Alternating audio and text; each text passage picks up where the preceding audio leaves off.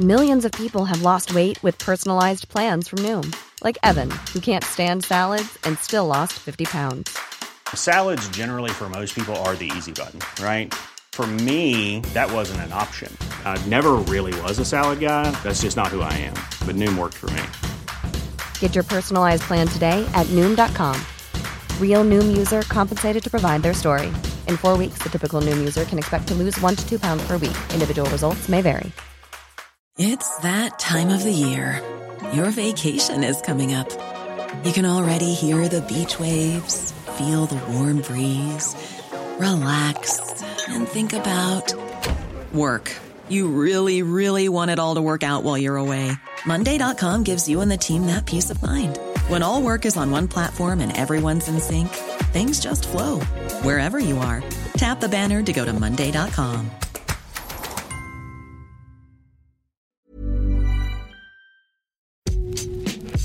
This is the Game Football podcast from The Times. Today, were England fans right to boo Harry Maguire after England's win over Ivory Coast at Wembley? We'll talk about Jude Bellingham, Ollie Watkins, and more. Also, five substitutes could come into the Premier League for next season.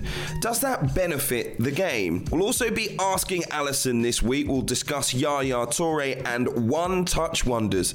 This is the game.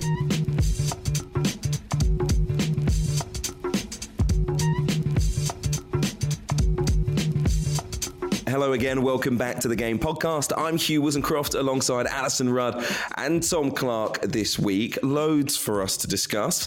Let's begin with the football. Yes, the football that took place at Wembley. England 3, Ivory Coast nil.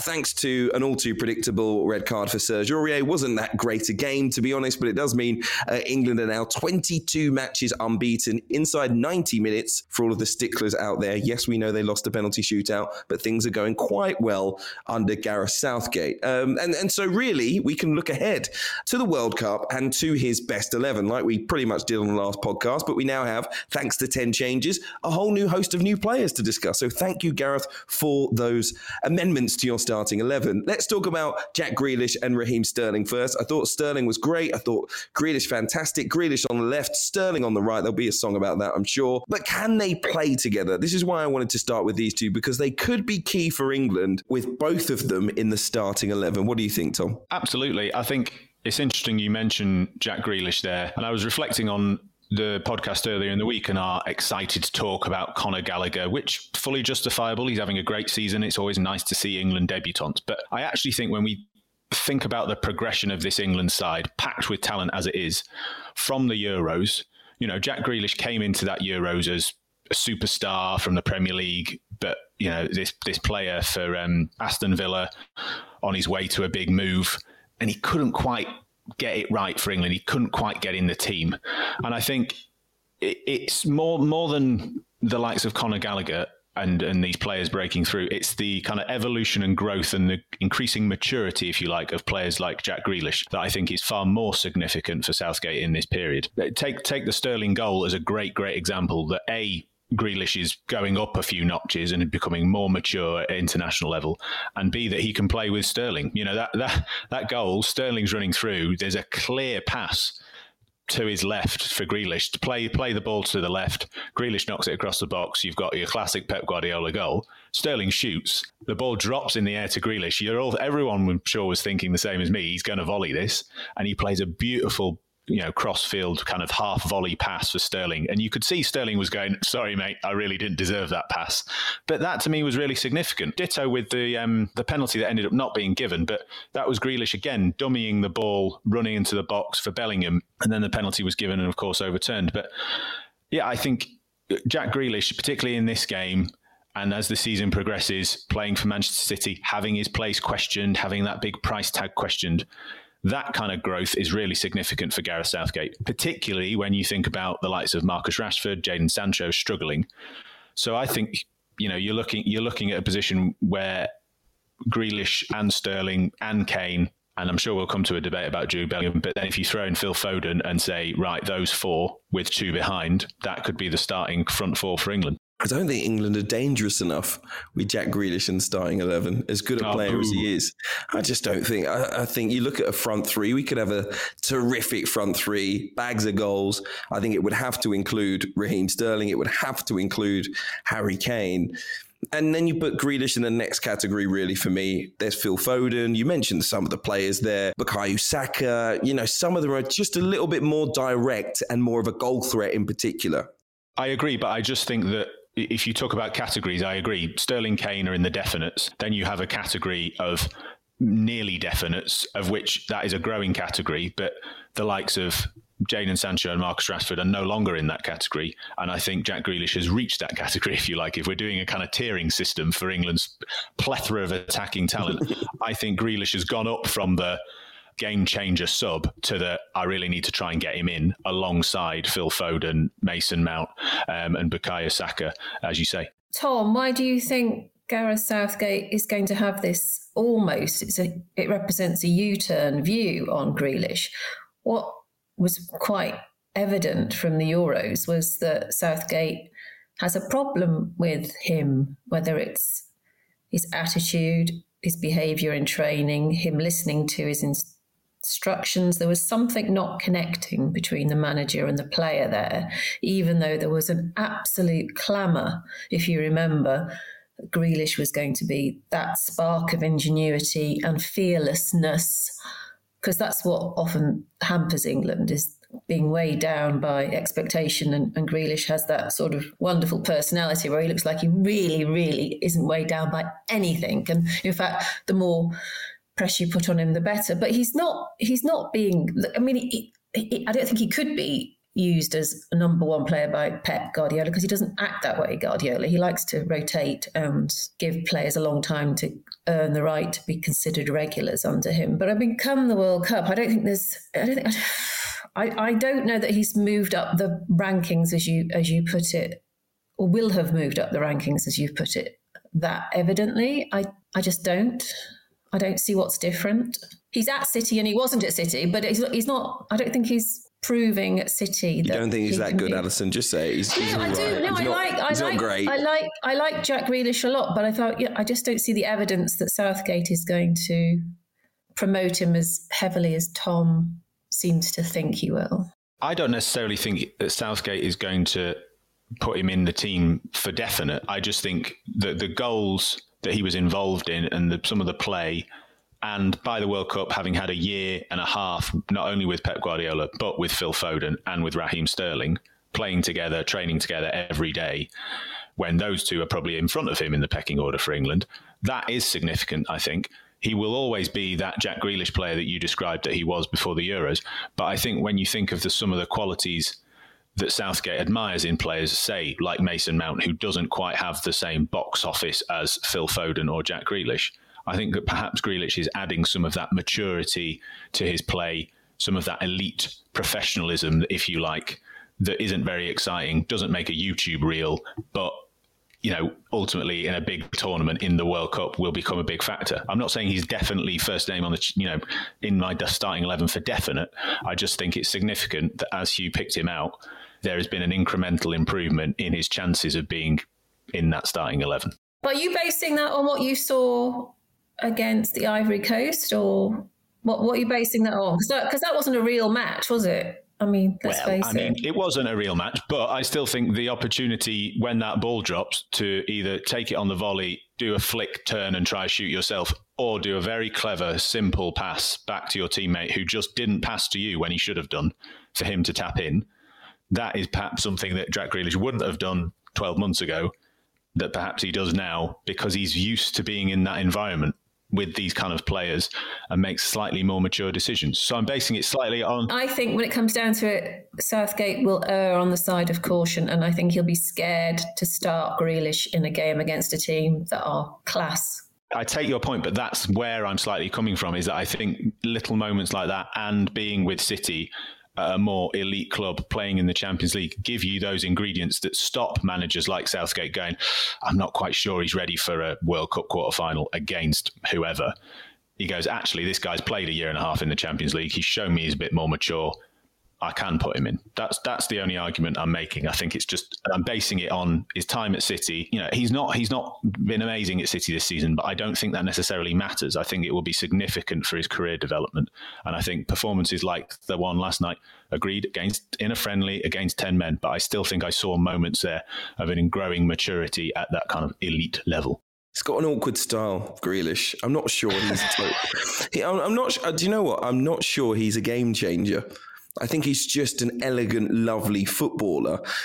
If he starts and it doesn't go well for him, which it couldn't, he's not he's not someone that we've seen, you know, really tearing apart Champions League or international football. I think if there's 10 minutes left and you need a goal and you've got Foden on the bench and you've got Saka on the bench or even someone like Calvert Lewin or Bamford, I don't think he comes on, to be perfectly honest. I, I think he would come on under Gareth Southgate, but I don't think I don't think he would necessarily impact the game in that way because he has such a specific style. And it, and it, you know, others that can just run behind and get a shot off, brilliant. Bring them on. Ten minutes, we need a goal. You know, uh, uh, we haven't really got a target man, for example. But if we had one, that's you know someone that could cause a bit of trouble. You know, something a bit different. And you think if we bring Jack Grealish on with a goal to get with ten minutes left, what is he going to give us? and you're thinking that one moment maybe he gets you an assist, but is he that threatening? I don't. I don't think so. I, I didn't want to labour it, but go ahead, Tom. No, but I mean, it's just very quickly on that point because I think you, you touched on Calvert Lewin and you, you, didn't use the term plan B, but it always comes up, doesn't it? I actually think England under Southgate, with this level of quality players in these attacking positions, you don't necessarily want a plan B. You want plan A tweaked. And you do that by having players who are similarly skillful, similarly elite, similarly experienced, but do the same role differently. So Phil Foden and Jack Grealish are both attacking players who play across the front three, but they play completely differently. So you could have Phil Foden starting, and then for 20 minutes, if you need a goal, replace him with Jack Grealish, who will do a similar role in a completely different way and might provide a defender who's had 70 minutes of marking Phil Foden with a completely different problem and get you the goal. That, that that's all I'm saying. I'm just putting him in that category. So you mean plan A dot I rather than moving on something to, to like plan... that? We can work on it. We've got a lot of time to pilot this, you know. And I, I'm sure Gareth will be enjoying the fact that we're heaping praise on him as well, and particularly from you, Hugh, that you started this podcast so full of praise for your favourite manager, Gareth Southgate. But yeah, you know, we've got time. Yeah. We've got time mm. to work on it, haven't we? The plan, the plan A point two. Someone who is immediately now in plan A for a lot of fans after his performance against Ivory Coast. Such is the fickle nature of football fandom, which we'll come to, I'm sure, in more detail. Jude Bellingham, not even 19 years old until June, the Borussia Dortmund midfielder. He needs to be given a chance to start now for England, doesn't he? There's injury issues, of course, for Kalvin Phillips. Jordan Henderson, I don't think is the player he used to be in many ways. I mean, this is the next great central mid midfield talent from from England. This is the next Gerrard, isn't it, Alyson Rudd? I mean, he needs to start, doesn't he? I'd say maybe if I knew where he was supposed to play for England, but I don't know where you'd put him. Even Jack Grealish said afterwards, oh, we can play anywhere, but I don't think that's very helpful, really, is it? Because it's not helpful. He plays he doesn't play in the Premier League. I think if you do play in the Premier League, you get a better sense of that would give everyone a better sense of where he would fit in for England, I think. And the fact he's so adaptable makes him an excellent utility player to have in the squad, I'm sure. But I, I, I, I basically I need to see much more of him to know how he dovetails with what is considered the bulk of the likely the likely candidates to make the, the first team for England. I don't I don't know. It looks I mean, you know, I'm also slightly cynical about the amount of hype around him because we do this all the time. Every single you find me a tournament that England have qualified for and tell me there wasn't one player that is falling into this they're young and exciting and they're going to save England. I mean, he looked okay against a team that were a bit distracted and probably a bit despondent that they hadn't qualified for the World Cup and they were down to 10 men for a lot of the game. I don't, it's hype and it's not helpful at all. But where he would be best placed, maybe if he's that blooming good, he can just fit in where we ha- where we, where England end up having a gap because I don't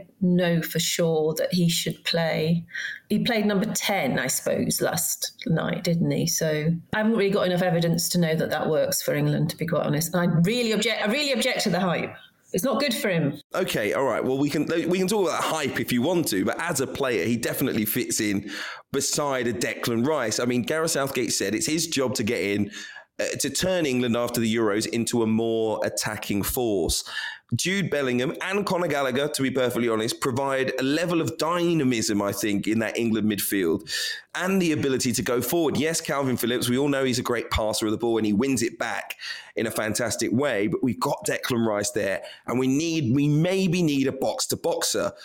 Conor Gallagher, fantastic in breaking up play and charging forward.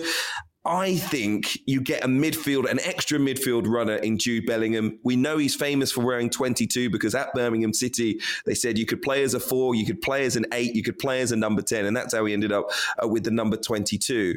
But I think as a partner for Declan Rice, as a player that we want to go box to box, that can be in that starting lineup when we play against the teams that we should dominate and also against the ones that maybe we expect to be dominant over us, I think Jude Bellingham, uh, he almost has to be given the opportunity in the Nations League, the four games, to prove his worth as a genuine England starter. He is good enough. I promise you, he's good enough. Tom, if, if James if James Ward Prowse was playing in Germany, we'd be saying, "Oh, he's got a start, hasn't he? Look what look what he can do. His passing's amazing. His if he was at 18 years old, maybe, yeah. Why is it necessary for it to be a teenager? I mean, come on. We're only no, talking, I'm just talking about, about the hype. I'm just talking about hype. I'm, saying, I'm, agreeing. I'm agreeing that we would say that if we would certainly be saying that if James Ward-Prowse was was 18 years old and playing exactly the same way but playing in Germany. I agree with you. Oh, this is all going beautifully. Me and Alyson can fall out over Grealish. You two can fall out over Bellingham. I'll play midi- mediator this time. There is a lot of hype around him. Alyson's right, and in lots of ways, Hugh, you've teed up Bellingham in the same way that you, you and other people who host podcasts and TV shows would have teed up Jack Grealish a year ago, let's be honest. And he is in the same position that Jack Grealish is in. Yes, he's playing in the Champions League, which Grealish wasn't, but we still don't know, as Alyson says, how he necessarily fits in. And you've got to remember that yes, Kalvin Phillips has been injured. Yes, Jordan Henderson hasn't played as much for Liverpool, but you're talking about displacing those two, which is a big, big ask when it comes to a World Cup. You know, if Kalvin Phillips is fit, Kalvin Phillips and Declan Rice you know, the two holding midfielders who took England to a Euros final. Like that's a hell of an ass to displace. It wouldn't take England near a World Cup final. No, you would have, you might have said that during the Euros, and then they got them to the final. I look, listen. I think they're both very, very talented holding midfielders. Bellingham is equally talented, if not more so. But Alyson makes some valid points, and particularly about James Ward-Prowse, who has an, had an excellent season for Southampton, is very, very consistent Southgate keeps using him in a very kind of unnoticed way.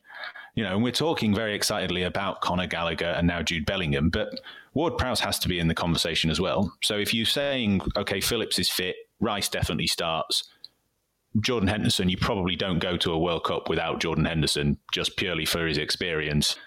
You then kind of what two out of the the other three: Gallagher, Bellingham, and Ward Prowse. I think I'd probably go Bellingham and Ward Prowse and leave out Conor Gallagher, as harsh as that sounds. Because, and but that's with selecting five central midfielders, which means you're probably going to have to lose uh, an attacking player, of which yeah, there are yeah. loads. So it, it's very difficult. I, I, and I do think, you know, we we talk and we constantly come back to Southgate's. We need a better word than pragmatism, but I can't think of it off the top of my head. With Bellingham, as you say, Hugh, it's it's going to be a very tough decision for him to make because it, in a lot of senses it will go against his instincts if he were to start him next to Declan Rice. But you you are absolutely right. If he goes for it in the Nations League and gives him a run, then that is Bellingham's chance to stake his claim for that place. Because if Kalvin Phillips isn't fit, then that goes to Alyson's argument as it's up to him to fit into the one spot that's left that's the probably probably the one spot that's left if Kalvin Phillips isn't fit. Okay, I'm not going to fight the corner for Jude Bellingham anymore because he's going to take that England shirt himself. Okay, and I, I, imagine he will in those Nation League games. I'm interested to see how the rest of the season goes at Borussia Dortmund, and who knows, a big move in the summer could come up as well. That might affect things for him. I'm sure he will, but you know, Alyson and I have started the James Ward Prowse fan club. Are you in it, or are you Conor Gallagher? Oh, I was very public about this. I could not believe, I could not believe that James Ward Prowse was left out of a squad that had four right backs in it. I couldn't believe it. um, I, I, no, I, am I'm being honest. And I watched that final of Euros, and Jordan Henderson came on and was asked to press. James Ward Prowse last season, statistically, the best presser fitness wise, one of the, the, the top central midfielders in the Premier League, and his success rate at pressing higher than anyone else. And he was sitting at home watching or sitting on the beach watching it on on a TV. I just found it to be utterly ridiculous. You asked Henderson to come on and do something that's not his natural game. You had James Ward-Prowse there, who I think is good enough to play for England, and I, I, I couldn't believe it. I, look, it's good to see James Ward-Prowse in England squads, but ultimately doesn't get used, doesn't give, isn't given the trust, and then suddenly it's like, do you want to start against Andorra and get yourself another England cap? And he's good and he's solid, but he's playing against semi-pros, if not amateurs. No, he's been underused and I think underrated for a long time, James Ward Prowse. So, yes. If only he'd scored with that lovely, lovely shot last night, then maybe more people would be uh, on our, on our, in our club. but if it came down to Ward Prowse or Bellingham, I would take Bellingham. I would take Bellingham. Oh, you see, that's you know what you're doing. You know what you're doing, Hugh. You are choosing. You're choosing what ifery over what you know, which is ridiculous. no, no, no, no, no. I, the reason is, I think if it's a choice between Ward Prowse and Bellingham, we're talking about the last position in midfield, and we're talking about a player that may be used very, very sparingly at the World Cup if we if it comes down to Ward Prowse or Bellingham, in which case I would take Jude Bellingham for the experience of being there, even though he's very uh, unlikely to play a, a, a, big part. So it would be based on the future. Leave out, leave out Henderson then. Because I think Henderson will, would play a pretty meaty role in the team if I brought Henderson, because you would need him. That's what I mean. Let's be perfectly honest here. Declan Rice is going to start the vast majority of games. You know, I imagine that if Kalvin Phillips is fit, he will be on the plane as well. Then there's Jordan Henderson, and then you're talking about two others, central midfield players who are probably there for training purposes and to get a bit of experience for the future. I would pick, you know, maybe two young players to come with you. If not, who knows? Ward Prowse and Bellingham, and everyone's happy. Oh, yeah, sure, sure, sure. Let's pick a player at his peak. No, no, let's not. Let's p- pick a player who we have no idea what his peak looks like. That is illogical. Would you pick James Ward Prowse over Jordan Henderson if you had to? If I had to, I would. Yeah. So that shows, doesn't it? Because I'm Liverpool that fan. Shows, so wow. There. Wow, CEO and president of the James Ward Prowse fan club, Alyson Rudd. There you go. Mm-hmm. I wonder if any of us are in the Ollie Watkins fan club. Okay, because that's our fi- the final player I wanted to mention from this is Ollie Watkins because I was watching his interview afterwards and he said, "I've done all I can," and I just thought, "No, you haven't. You haven't, made If that, if that, no, if that is you doing all you can, then you're not good enough." He had a couple of good touches in the game against Ivory Coast. He linked up pretty well with Raheem Sterling. He got himself a goal as well. He was in the right position. I've got to say, it was a very good piece of movement, but he was drafted in late to this squad. He hasn't really, he's been given a pretty decent opportunity by Gareth Southgate. He, again, I don't think he's going to change a game off the bench. He is a much of a muchness when you think about Bamford, when you think about Calvert Lewin, you know, they're all okay forwards. And actually, I think out of all of them, he's he's the least natural striker and he's still learning that role and he hasn't played that role for more than I think two and a half seasons. So it's not nothing to do with Ollie Watkins. I just think the others are natural centre forwards and actually provide a little bit more as long as they're 100% fit. I mean that's for me that is the, the major plus point for Ollie Watkins is that he's he pretty much stays fit all the time runs the channels good strength good speed. Then if you're bringing him for a body then fine. But um but I but no but genuinely this is nothing against Ollie Watkins. I just think I was waiting for this camp for him, and I thought he has to. He ha- with the others injured and coming back from injury in, in Calvert Lewin and uh, and Bamford. You know, this is his opportunity. And I just don't think he really grabbed it by the horns, to be perfectly honest. I'd be surprised if he gets called up in the next squad or the World Cup, unless, of course, he starts scoring every week, but he's just not a natural goal scorer uh, I was just a little bit disappointed. I did want him to do well. Is anyone believing that he should be on the plane to Qatar or at least given another opportunity, Tom? No, well, I mean, a lot of my laughing was based on the fact that I, I agree with you.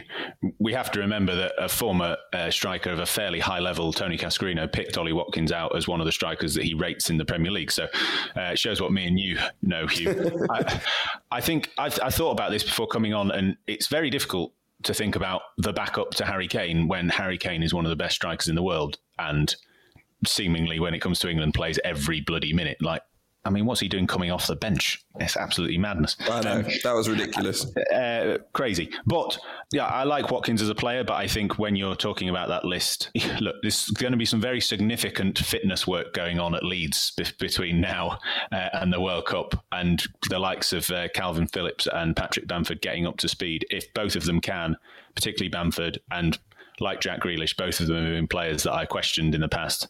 I'm fully on board the Patrick Bamford fan club now because I think going back to my point about plan A, point two, you don't necessarily want like a Calvert Lewin to, to, you know take Harry Kane off for 10 minutes and all of a sudden start lumping balls up to Dominic Calvert-Lewin. That's I ne- I've never really seen a game at elite level where you go that much the other way from what you've been playing the whole time. And so if if we wanted a striker who could come close to kind of the the dropping deep linking play but also having a goal scoring ability and probably a pressing ability better than Harry Kane and the rest of those strikers, I'd go Patrick Bamford. Oh, but the championship, the championship's very tough division, so I think oh, Bamford might be a bit tired come November. She's gone for it. She's still, still and, and Calvert Lewin after and Watford and Burnley yeah, turn their seasons around completely. Yeah, exactly. Yeah, Listen, that was all I really wanted to say about Ollie Watkins. We'll see if he does get another opportunity with a three lions crest on his chest, if you like. Up next, we have to talk about, uh, in fact, what was the big story after the game. Yes, a, a very normal straightforward win for England over Ivory Coast, slightly overshadowed and has made a lot of headlines after a small section of fans inside Wembley booed uh, in the build up to the game and the first few touches of Manchester United's Harry Maguire. Gareth Southgate afterwards calling it a joke of a reception. Declan Rice, a total embarrassment. Jordan Henderson said he and all of his teammates at the England squad were fortunate to share a dressing room with Harry Maguire. He's had lots of support from those in the England squad, including the captain Harry Kane as well, all very outspoken defending Harry Maguire. Um, and maybe that's made it an even bigger story than it was. But we know what England players in the past have gone through. So does anyone think maybe acceptable is the wrong word. It's just one of those things that happens in football, and we shouldn't think too much about it. What do you think, Alyson? I think it's completely unacceptable. And you could make the case, well, you can't tell fans what to do. They've turned up. They have every right to express their opinion. They're paying good money to watch the game. And especially when they're paid midweek for a game that's a friendly that isn't really a contest because Ivory Coast down to 10 men. So it's a spectacle. It's not fantastic. They've got, you know, they have the right, they've bought the tickets, but I don't think normal rules of capitalism apply with football. I think if you turn up as an England fan, you support the team. Certainly you support the team before they kicked a ball. It's so counterproductive to boot, to pick on one player.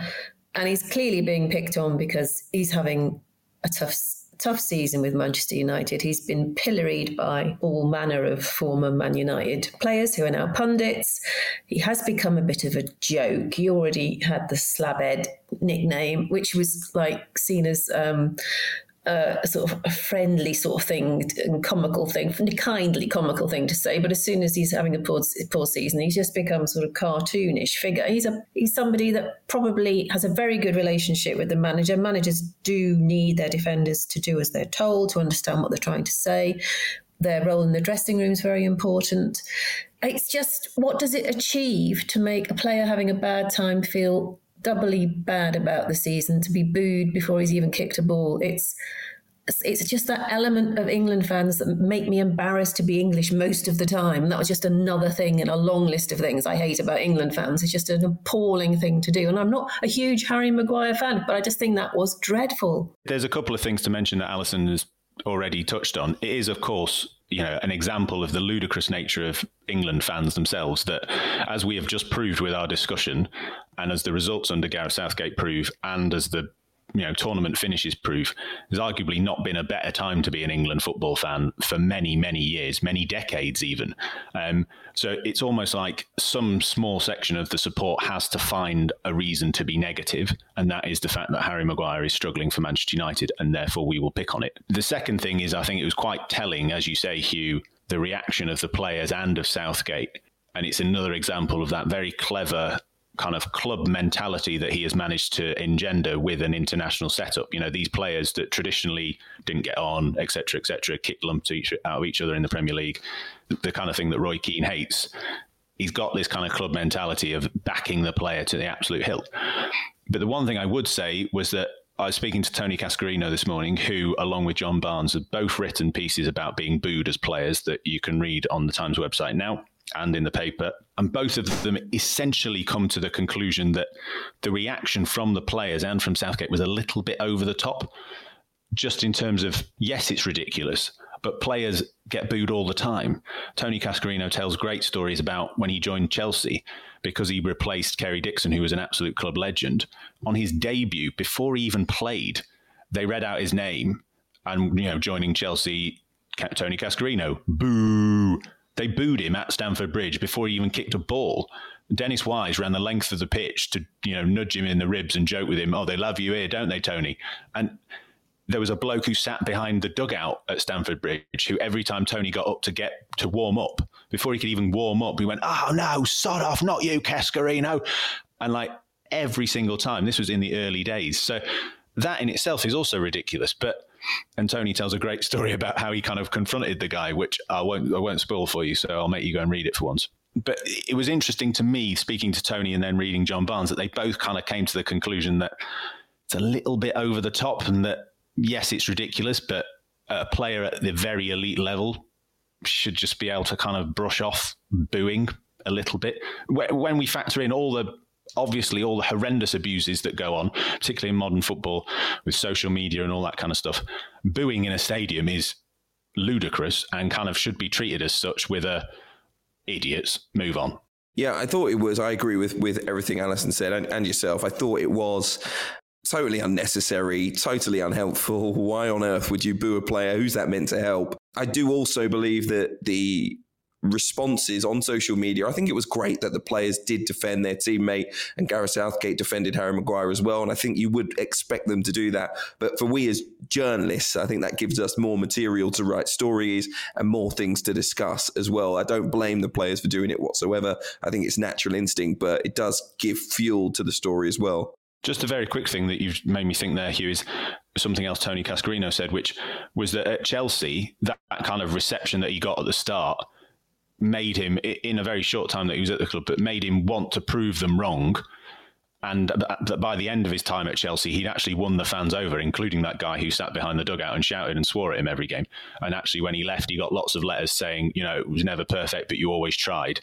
I half wonder whether given the time that Harry Maguire is having at the minute in his career, you as a Manchester United fan know this. You think of David Beckham after the World Cup and the support that he got from Manchester United and the fans. I'd be very interested to see the reception Harry Maguire gets from Man United fans after this, in terms of the fact that the public mood is now behind him, if you like. You know, these we're all journalists. We follow the kind of swings of the story. It now feels like everyone's behind Harry Maguire, after let's be honest, we've all slagged him off for how crap he's been for ages. Which you know, but he has. He's been poor. He's been poor for a long time. But now a group of idiots have booed him playing for England, for whom he's not been particularly bad, and you know has been a big part of the success. And now everyone's going to go, let's get behind Harry. Come on, let's get behind him. And so both at club level, he'll maybe get a bit more support, and certainly as Gareth, Southgate has already proved, he will back him to the hilt. And I half wonder whether, in a weird way, it'll be a good thing for Harry Maguire going forward. Well, I mean, those those fans who actually genuinely were not drunk but were booing because they genuinely, deeply feel that Harry Maguire is not good enough to pull on an England shirt. They have done the exact wrong thing because I think Southgate is more likely to pick him and keep on picking him now.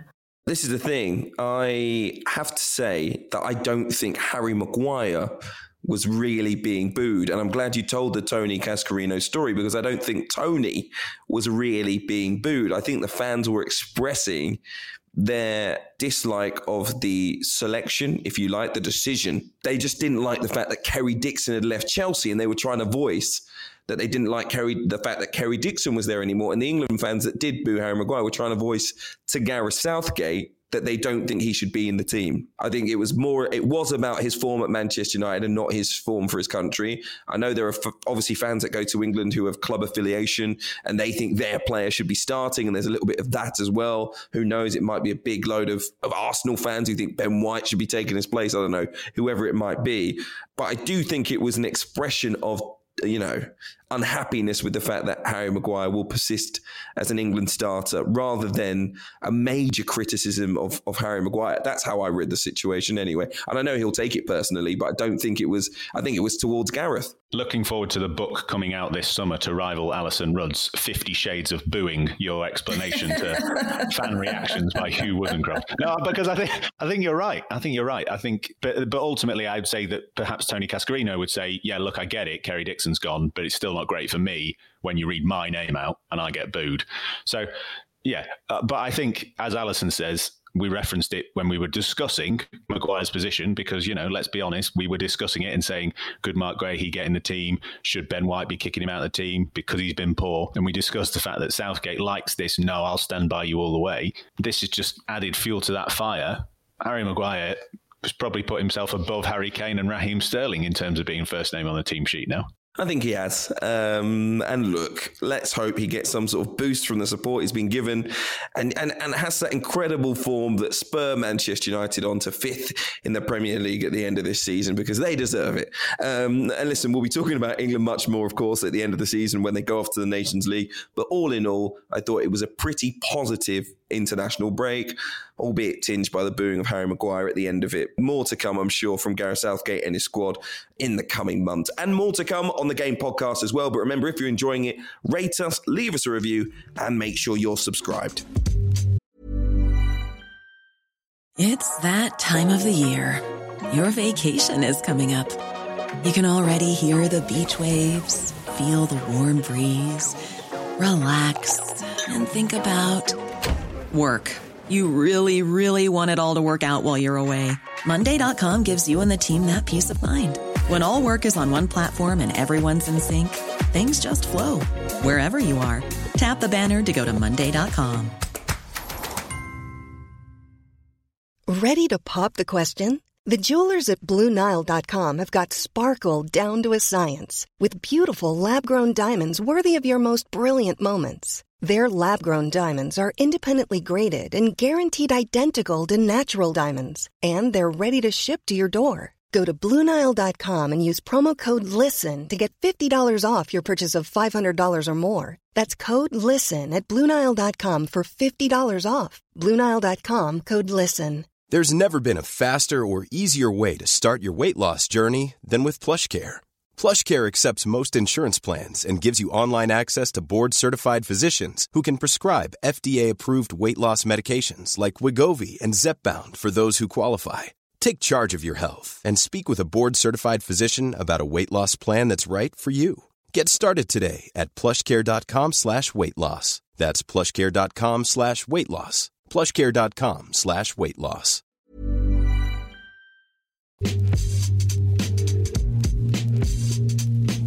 Up next on the game, a decision which I am devastated to report because Premier League clubs are set to make a U turn tomorrow and agree to five substitutions per team being permitted from next season. A story Martin Ziegler brought you exclusively in the Times. The issue is due to be voted on by the top flight clubs at a Premier League stakeholders meeting after several attempts after the past two years to increase the number of replacements were defeated. At the time, bigger clubs were in favour. There was strong opposition from smaller and medium sized teams who believed it would give an advantage to the squads with a greater strength in depth. And of course, the Premier League at the moment, the only major league in Europe sticking with three substitutions. Um, and the reason that I am so disappointed with this and I know that people who watch football in those other big leagues don't think there has been a major change, but I truly believe, unless in some way these substitutions have strict rules about how they are used, it changes the sport of football quite significantly.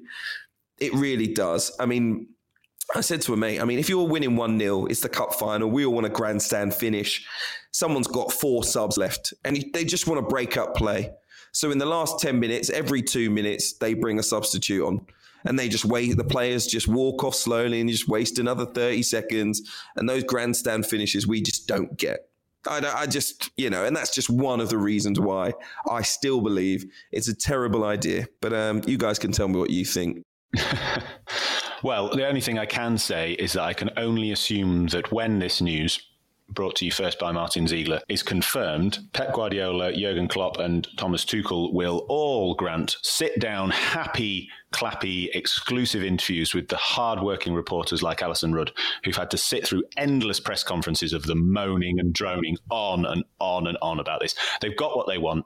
Let's have a nice sit-down interview where they tell us what favourite bag of crisps they like, you know, what Netflix drama they're watching, because this is a big win for them. As you say, Hugh, those scenarios that you paint the picture of, that makes me feel uncomfortable. You could, if you wanted to, paint a scenario where there's 20 minutes left. You've got the luxury of having a squad depth that allows you to do this, and you make five subs that literally change the get, turn the game on its head. So that's the counterpoint to your, you know, quite reasonable point about the wasting time and things. I don't like it. I'm, I must confess, I know that Alyson doesn't like it as well. So before this podcast, I was trying to think of reasons why I do like it, and so that's why. Well, I there's the player welfare. There is the player there, welfare. There is, there is the player welfare. I think you should have two subs at halftime out of your five that are exclusively for player welfare. So two of them you use at halftime and you genuinely use them for player rotation. And that is that is why you are being given the two extra substitutions to help players out and give them less time on the pitch. So that means four players on the afternoon that play 45 minutes uh, uh, or less. I definitely think if we're we're going to go down this route, there is something to be done around your first point about that time wasting thing, i.e., you know, once it passes 85 minutes, and if you've only used one, you can only use two more after after 85. I I, th- I, genuinely think that's a very sensible suggestion, but because it's a sensible suggestion, it won't be factored into these um, these new rules. So uh, we can keep dreaming on that point of view. Yeah, I, I don't like it. I think with my supporting the smaller clubs hat on, I think it does ultimately favour the bigger teams with the stronger squads. Again, trying to think of a counterpoint to that. There are a lot of pretty strong squads in the Premier League these days. I mean, you know, you think about Newcastle they're going to have an incredibly strong squad next season. You're probably talking about it, it, hampering about six, seven, seven clubs who haven't got a squad strong enough where they'd actually go, do you know what, I quite fancy having five subs. Well, that was Thomas Frank's argument. He said, I want five subs as well because yeah. I can change things tactically. If we're playing Manchester City and we can barely touch the ball, I can get five sets of fresh legs on. It will help me. And if there is a gap, that gap will stay the same because we both get five substitutions and our substitutions should still have the same gap in quality quality as our our first 11 but i do think it changes the sport and and i saw a great suggestion under martin ziegler's story of at least two of the subs needing to be homegrown players which I thought was quite an interesting one as well. If you are going to have more game time given out each week in the Premier League, why not have more homegrown players being used, even though most of them are French and Spanish? But still, uh, Alyson Rudd, what, what are your thoughts you know, on it? Well, this is this is the first time in history I've disagreed with Thomas Frank. But I mean, that it, it, it isn't equal, is it? The substitutes that Brentford, who are on the lowest wage bill in the Premier League, the substitutes they can bring on, there'll be the same number of substitutes. A team like Man City, they can have far more expensive and better players on the bench. You're increasing the gap with every substitute made when you're playing a small club in the Premier League versus the bigger club in the Premier League. So, yes, I'm sure Thomas Frank likes the idea of testing his tactical acumen and being able to move things around. But it's not fair. There's no, there's no, it's not, it's not equality there and who, who's coming off the bench. So it does favour the haves over the have-nots, relatively speaking. Also, I the whole thing's been brought through on a wave of the tagline of player welfare. But there is, that's just so spurious because th- there's no way managers are going to be suddenly far more avuncular than they were when they were three, uh, they are with three substitutes. If you need to win a game and you the way it's panning out, you're going to keep all your players on the pitch because you've got your best players on the pitch. You feel it's going well. You feel that making a change probably would play into the opposition's hands. You're not going to make that substitution because you suddenly are thinking about player welfare. And I'm not talking about broken legs or hamstrings.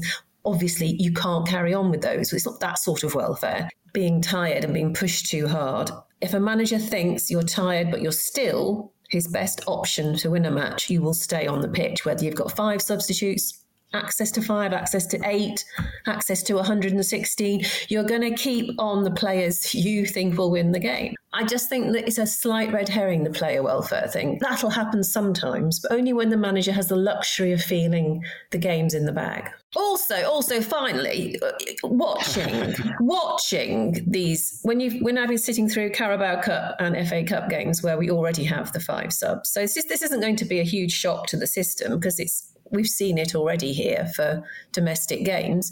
It's it's it's stop it does actually stop being a football match for a while and you end up thinking well who's come on for who there? And why is that? You're trying to work out why it's happening. If it's one sub in the 55th minute you can work out why it's happening. But when there's this flurry of substitutions from 65 minutes onwards in batches and you're thinking i don't know i don't know I don't a I don't know who's coming on for who because it's all done in a they often do it at the same time both teams. All these boards up in the air. You don't know whether it's tactical did someone did someone pick up a slight knock? Ultimately you end up thinking oh my goodness the manager is thinking about the game next Sunday and not the game I'm watching. I want him to be thinking about the game I'm watching not the game he's planning for in 5 days time. So I it's uh, it stops it being football there are benefits, some would argue, aside from the player welfare as well, in that maybe the quality of games, the energy, the pace in the final 20 minutes is higher. If there are, I mean, if essentially, if both teams use all five at the same time, maybe with 25, half an hour to go, that, that half the outfield players you're watching have only been playing for the last 10, 15, 20 minutes as you approach the closing stages. And that should have more energy in the game. Um, I, I, I disagree with that, but I know there are arguments. And, and listen, most people that watch the other leagues say that there hasn't been a big difference and they haven't noticed a difference. But equally, I would argue, has three subs this season seen? Uh, have we all been begging for the extra two? Are players walking off with with you know one leg at the moment? Like what's happening that we so drastically need another two substitutions? I think all the Premier League squads have coped. To be perfectly honest, all this suggests is they'll want more money to spend on more players, um, and they'll probably want bigger squads off the back of it. And again, big Premier League clubs hoarding talent will probably continue. I, I, don't see major benefits from it, but I don't have a degree in sports science. And if you do, at Hugh and Croft if you want, and we'll discuss it on social media. Uh, listen, more still to come on the Game podcast. Stay tuned. Up next on the game is a feature that, to be perfectly honest, I don't know why we don't do every single week um, and get you to send your questions in. Maybe that is a new feature, Tom. Anyway, we'll discuss it after the podcast. Um, I'm calling it Ask Alyson. There you go. It's very alliterative. And um, and, and, listen, we're just going to talk about some of the great work that Alyson has done recently. And uh, to be honest, I'm always interested in how difficult your job is, Alyson, and things that go wrong. But I mean, it, it all looks good in the paper. So you might as well tell us about the positives. You've done two great things of late and much more as well. But in, in particular, we're going to discuss these two things um, a, a Yaya Toure interview uh, with the great man himself, ex Ivory Coast and Manchester City and one touch wonders. Um, let's talk about Yaya first before we come to that, though. What was it like talking to him? And, and what more can we expect from Yaya Toure in the world of football? Well, it was. I met him on Mother's Day. It was lovely because um, cheered me up because my were there cakes? Um, were there cakes?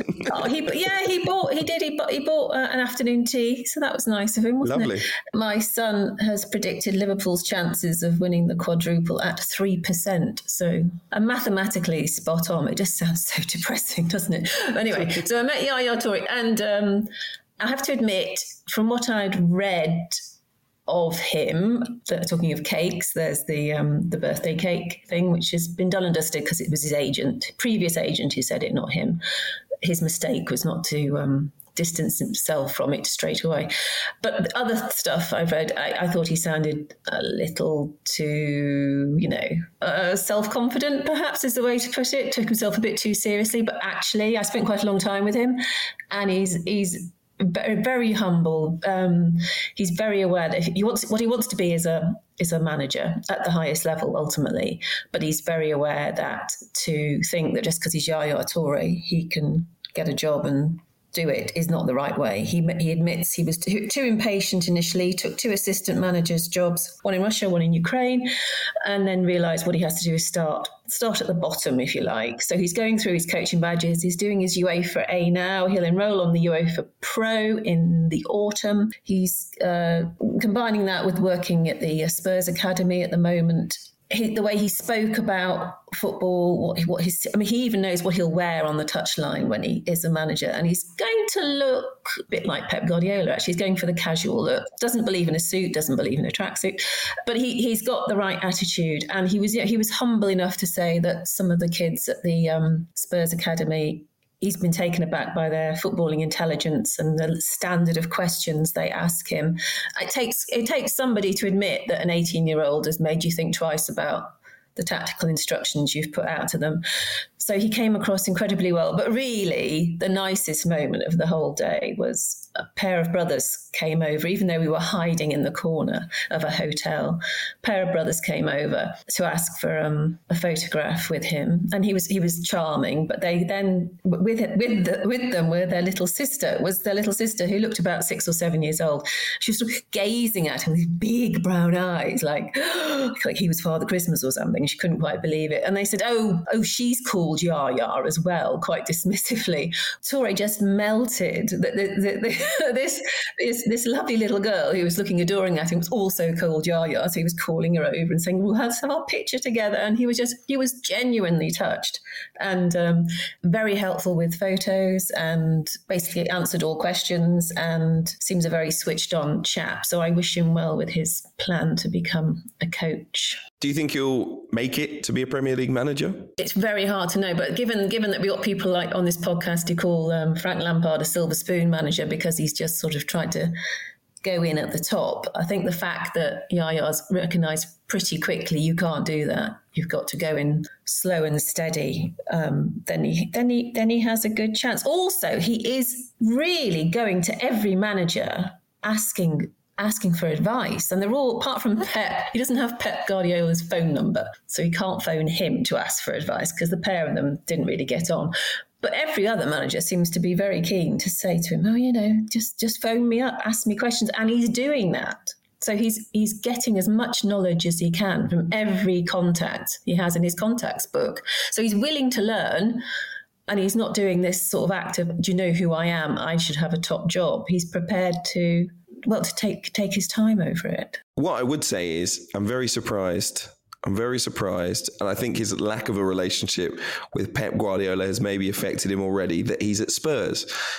Given what he's achieved with Manchester City, given what he achieved at Barcelona, obviously both with links to Pep, that he is not coaching in some capacity at those academies. Maybe there were offers and he declined them. I don't know, but especially Manchester City, amazed. He lives near the um, near Tottenham. Spurs training ground. Okay, and, you know, I'll let Man City off. I'm sure he would turn down the opportunity to work with Pep anyway. You know, well, yeah, but not, is, is he likely to? Is he likely to if he doesn't even have his phone number? I, it doesn't sound promising, does it? Yeah, yeah.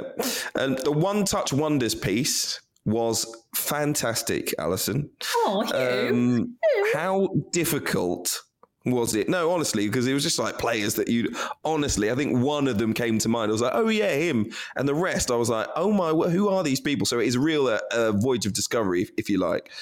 What was it like tracking them down and breaking all of their hearts? well, yeah, yeah, this is a, a, this is a feature about players who've only touched the ball once in the Premier League. So not just players who've only played once, but I've only touched the ball once. And when this, I, this has been two years in the making, Hugh, because the one player I felt I had to speak to was Christian Negouai from Manchester City, who's who touched the ball once and was then sent off, and that was it, which is quite, you know, quite some achievement.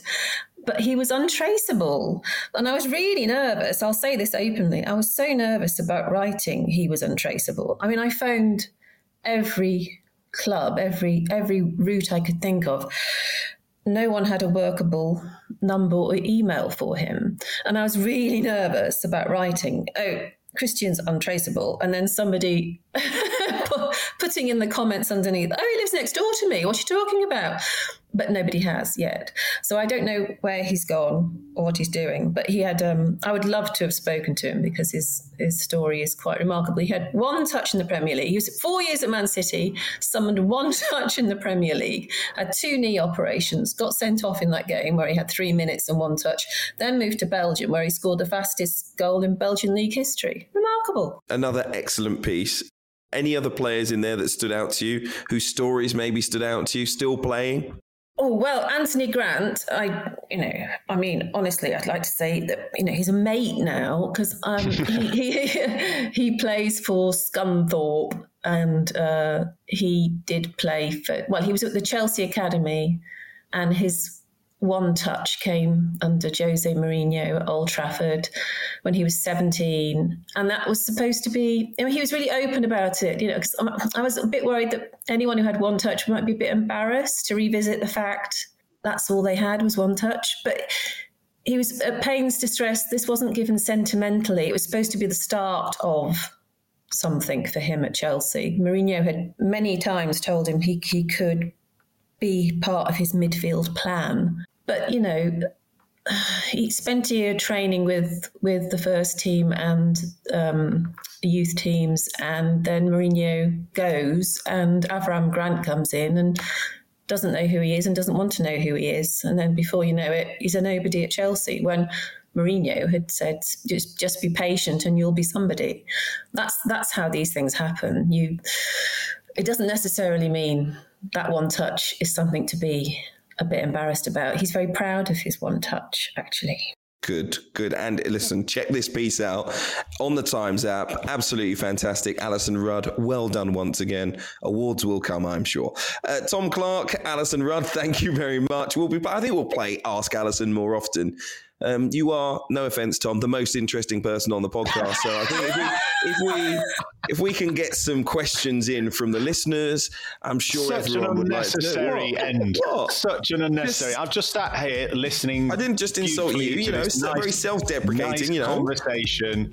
That's literally like kind of scoring a goal and running off with Alyson and then booting me and going, "Leave it out. I don't want to celebrate with you." Outrageous. Uh, listen, thank you so much for being with me for the past hour so. Thank you for listening. And remember, make sure you sign up to the Times and the Sunday Times. Become a subscriber. Go to thetimes.co.uk forward slash the game. We'll see you soon.